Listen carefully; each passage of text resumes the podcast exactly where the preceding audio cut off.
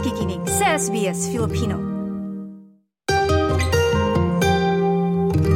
Ngayong 2022, ginugunita ang 76 years ng diplomatic relations ng Pilipinas at Australia, kabilang sa nagpapatatag ng ugnayan sa dalawang bansa ang kalakalan at negosyo. Nakita ng Australia-Philippines Business Council na patuloy na napapaigting ang relasyon na ito sa pamamagitan ng iba't ibang mga proyekto na sinimulan ngayong taon.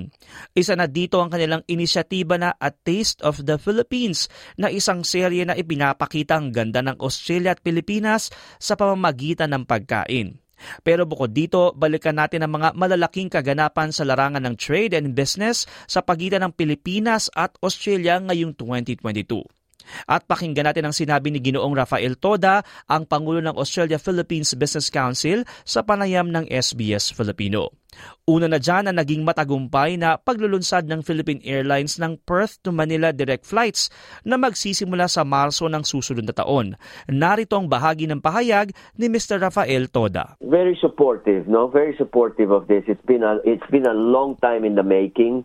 Uh, nahuli sa COVID, sa na-delay sila uh, uh, and um, but they never gave up. Uh, Perth uh, Airport was also very intensely involved in the negotiations.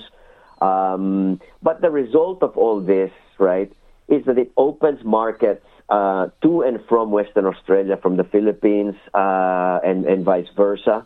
So what does that do? No, it it of course it brings in tourism, but more importantly, it also brings new business travel opportunities, right? Some of the sectors that get that, that benefit out of this, in particular for the Western Australian side, is the mining sector. And uh, already there's been uh, uh, rave reviews from them about the uh, ability for them to be able to go to the Philippines direct from Perth.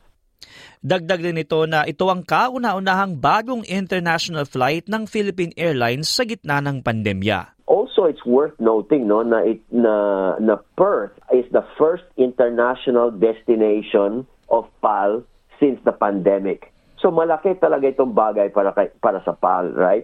Uh, and they are, uh, it's a big commitment for them and a big commitment for them to show Australia that Australia means uh, uh, means very much uh, a good business um, destination uh, for for PAL. No? So PAL's first international new international uh, route since the pandemic is Perth. So uh, very very happy about that. We congratulate PAL uh, for their efforts um, and um, we support that wholeheartedly. Uh, we have a uh, chapter in uh, the APBC as a chapter in Western Australia, and they are also very involved in supporting the um, not only the, the services but the launch of the services um, that will happen uh, progressively from the 27th of March. That's the first flight, and also the lead up to that. Kasi marami tayo, marami silang ano, no, work ahead of them yung mga you know uh, consultation with the travel agents, consultation with the communities, the business uh, uh, end of town also, no? Isa rin sa malaking balita ng 2022 ang umunoy napipintong pagbubukas ng Jollibee sa Australia, bagaman wala pa itong kumpirmasyon. This has been going on for quite some time. Uh, Jollibee is a very, very good brand. It's a great brand, right? It's a, it's been a great brand in, in the Philippines, uh, and it has also resonated in other parts of the world. Um, and they have a, a fantastic marketing strategy. Uh, I was able to spend some time with them a couple of, uh, a couple of years ago, pre-pandemic, about their vision uh, for their international markets at yung uh, uh, bale pasok nila sa Australia, right? Um, but I think it's it's only it's only a matter of time before this happens. Yung yung biggest focus nila yung the right timing and the right partners no to be able to uh, launch very successfully here. Sinabi nitong hindi lang Pinoy ang nagiging customer ng Jollibee dahil nakikilala na ang brand ng iba't ibang nationality. Marami na silang learnings from other parts of the world, uh, you know, sa Europe, sa USA, sa other parts of Asia. And uh, whilst this is very much uh, focused on the the Pinoys na, na, na uh, that live abroad. I think that since the uh, since they have expanded internationally, other cultures like Vietnamese and uh, Malaysians and Singaporeans are all already aware of this brand and all love it also. So yung audience nila mas malaki na kaysa Philippines lang. And that's a good thing because that's another very big encouragement for them to start looking more seriously and sooner rather than later into the market like Australia. Malaking bagay din ani Ginoong Rafael Toda na ilang Filipino brands ang pumapasok sa Australia pero may mga ilang sektor na mas umuusbong anya. I think so no na meron meron mga bagong na umiisip na na na papasok dito. But you know, we have to also be a little bit realistic, right? I think the food industry uh, takes on a completely different meaning in the Philippines than it does in other parts of the world because for us, food is cultural, food is family values. It doesn't necessarily resonate the same way uh, in, in, in other countries, including Australia. But um, we, we, we think that um, we are seeing emerging industries other than food uh, coming into um, to the Philippines and, and to Australia as well, no? And then many of those are cooperatives, right? So for example, yung science. Ilan anya sa magiging sentro sa industriya ng siyensya ay ang biosecurity. The science uh, industry, if you can call it that, no, um, is going to become a major focus in 2023. Uh, and I mean this specifically on the biosecurity side of things, no? So biosecurity is now one of the most uh, prevalent uh, um, focuses of countries worldwide since the pandemic.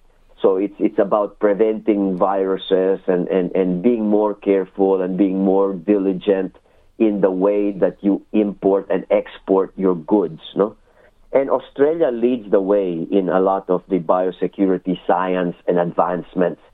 And I think that that is uh, a good uh, uh, um, exchange of knowledge that they can provide the Philippines. And a lot of work is already being done in the background to try and help uh, countries in ASEAN, in particular, also in, uh, the Philippines included, uh, for their exports into Australia. But of course, you you you template that for Australia. You also you also allow you you also allow yourself the ability to do the same for other countries, no, especially from the Philippines to the United States.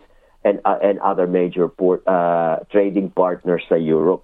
Bukod sa biosecurity, nakikita din ng APBC ang potensyal ng sektor sa pagbimina. The mining industry uh, is uh, emerging back in the Philippines since the lifting of the mining ban uh, last this year. No, this year, so early this year, uh, during the Duterte administration, they lifted the mining ban, and um, already we can see Australian companies, especially from Perth, already looking at um, um revisiting their their um, uh, businesses uh, that they left behind uh, some time ago in the Philippines, and one of those is a company called Segasco from from uh, Western Australia, who are already uh, very much um, uh, engaging uh, in their in their operations in the Philippines.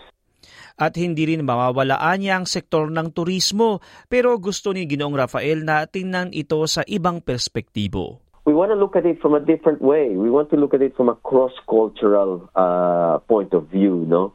Um, and this becomes more rele- relevant when yung population ng Filipino sa Australia ay lumalaki, no? Um, and um, and uh, of course those resonate with culture, and and that that comes out in our food.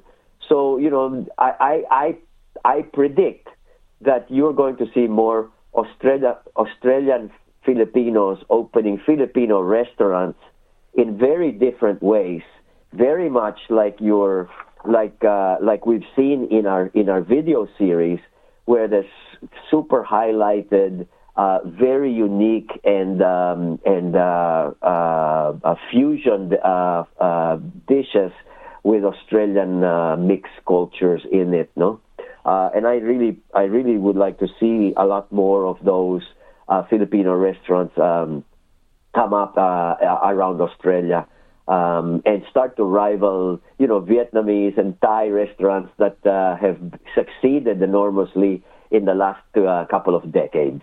At sa tanong naman kung anong mga inaasahan sa 2023 sa larangan ng kalakalan sa pagitan ng Australia at Pilipinas, narito ang sagot ni Ginoong Rafael Toda. I think that uh, a lot is happening in in in Australia. Um, Australia is looking out uh, outward um, to uh, to ASEAN, as I mentioned earlier.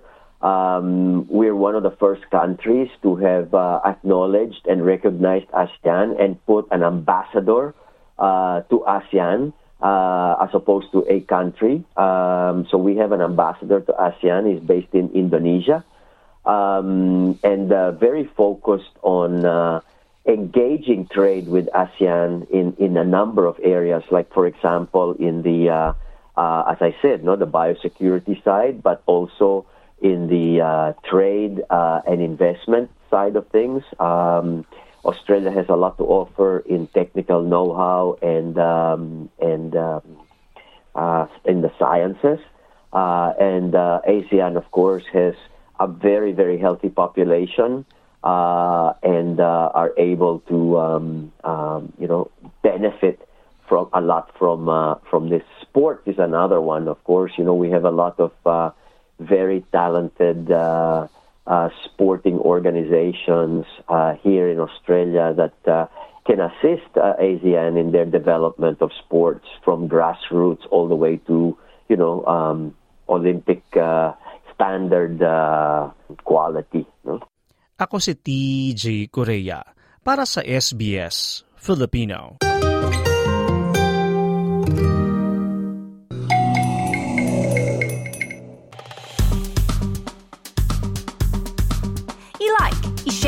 mag-comment. Sundan ang SBS Filipino sa Facebook.